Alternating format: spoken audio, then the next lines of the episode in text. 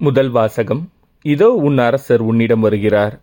இறைவாக்கினர் செக்கரியா நூலிலிருந்து வாசகம் அதிகாரம் ஒன்பது இறைவசனங்கள் ஒன்பது முதல் பத்து முடிய. ஆண்டவர் கூறியது மகளே சியோன் மகிழ்ந்து களி கூறு. மகளே எருசலேம் ஆர்ப்பரி. இதோ உன் அரசர் உன்னிடம் வருகிறார். அவர் நீதியுள்ளவர் வெற்றிவேந்தர் எளிமையுள்ளவர். கழுதையின் மேல் கழுதை குட்டியாகிய மரியின் மேல் ஏறி வருகிறவர். அவர் எப்ராஹிமில் தேர்ப்படை இல்லாமற் போகச் செய்வார். எருசலேமில் குதிரைப்படை அறவே ஒழித்து விடுவார்.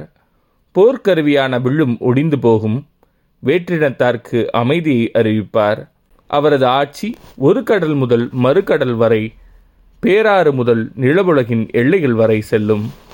இது ஆண்டவரின் அருள்வாக்கு. இறைவா உமக்கு நன்றி. பதிலுரை பாடல் என் கடவுளே என் அரசே உம்மை புகழ்ந்து ஏத்துவேன். என் கடவுளே என் அரசே உம்மை புகழ்ந்து ஏற்றுவேன்.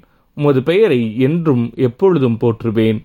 நாள்தோறும் உம்மை போற்றுவேன். உமது பெயரை என்றும் எப்பொழுதும் புகழ்வேன். என் கடவுளே என் அரசே உம்மை புகழ்ந்து ஏற்றுவேன். ஆண்டவர் இரக்கமும் கனிவும் உடையவர். எளிதில் சினம் கொள்ளாதவர். பேரன்பு கொண்டவர்.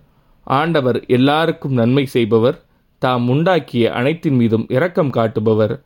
என் கடவுளே என் அரசே உம்மை புகழ்ந்து ஏத்துவேன். ஆண்டவரே நீர் உருவாக்கிய யாவும் உமக்கு நன்றி செலுத்தும். உம்முடைய அன்பர்கள் உம்மை போற்றுவார்கள்.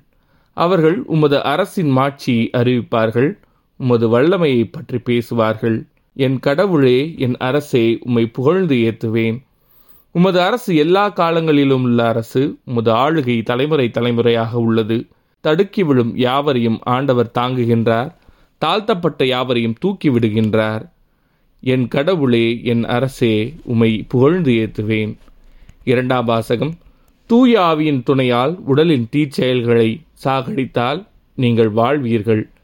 திருத்துதர் பவுல் ரோமேருக்கு எழுதிய திருமுகத்திலிருந்து வாசகம் அதிகாரம் எட்டு இறைவசனம் ஒன்பது மற்றும் பதினொன்று முதல் பதிமூன்று முடிய சகோதரர் சகோதரிகளே கடவுளின் ஆவி உங்களுக்குள் குடிகொண்டிருந்தால் நீங்கள் ஊன் இயல்பை கொண்டிராமல் ஆவிக்குரிய இயல்பை கொண்டிருப்பீர்கள். கிறிஸ்துவின் ஆவியை கொண்டிராதோர் அவருக்கு உரியோர் அல்ல. மேலும் இறந்த இயேசுவை உயிர்த்தலச் செய்தவரின் ஆவி உங்களுள் குடிகொண்டிருந்தால் கிறிஸ்துவை உயிர்த்தலச் செய்த அவரே உங்களுள் குடிகொண்டிருக்கும் தம் ஆவியினாலே சாவுக்குரிய உங்கள் உடல்களையும் உயிர் வரச் செய்வார். ஆகையால் சகோதர சகோதரிகளே நாம் ஊனியல்புக்கு கடமைப்பட்டிருக்கவில்லை. அவ்வியல்பின்படி வாழ வேண்டியதில்லை. நீங்கள் ஊன் இயல்புக்கு ஏற்ப வாழ்ந்தால் சாகத்தான் போகிறீர்கள். ஆனால் தூய ஆவியின் துணையால் உடலின் தீச்செயல்களை சாகடித்தால் நீங்கள் வாழ்வீர்கள்.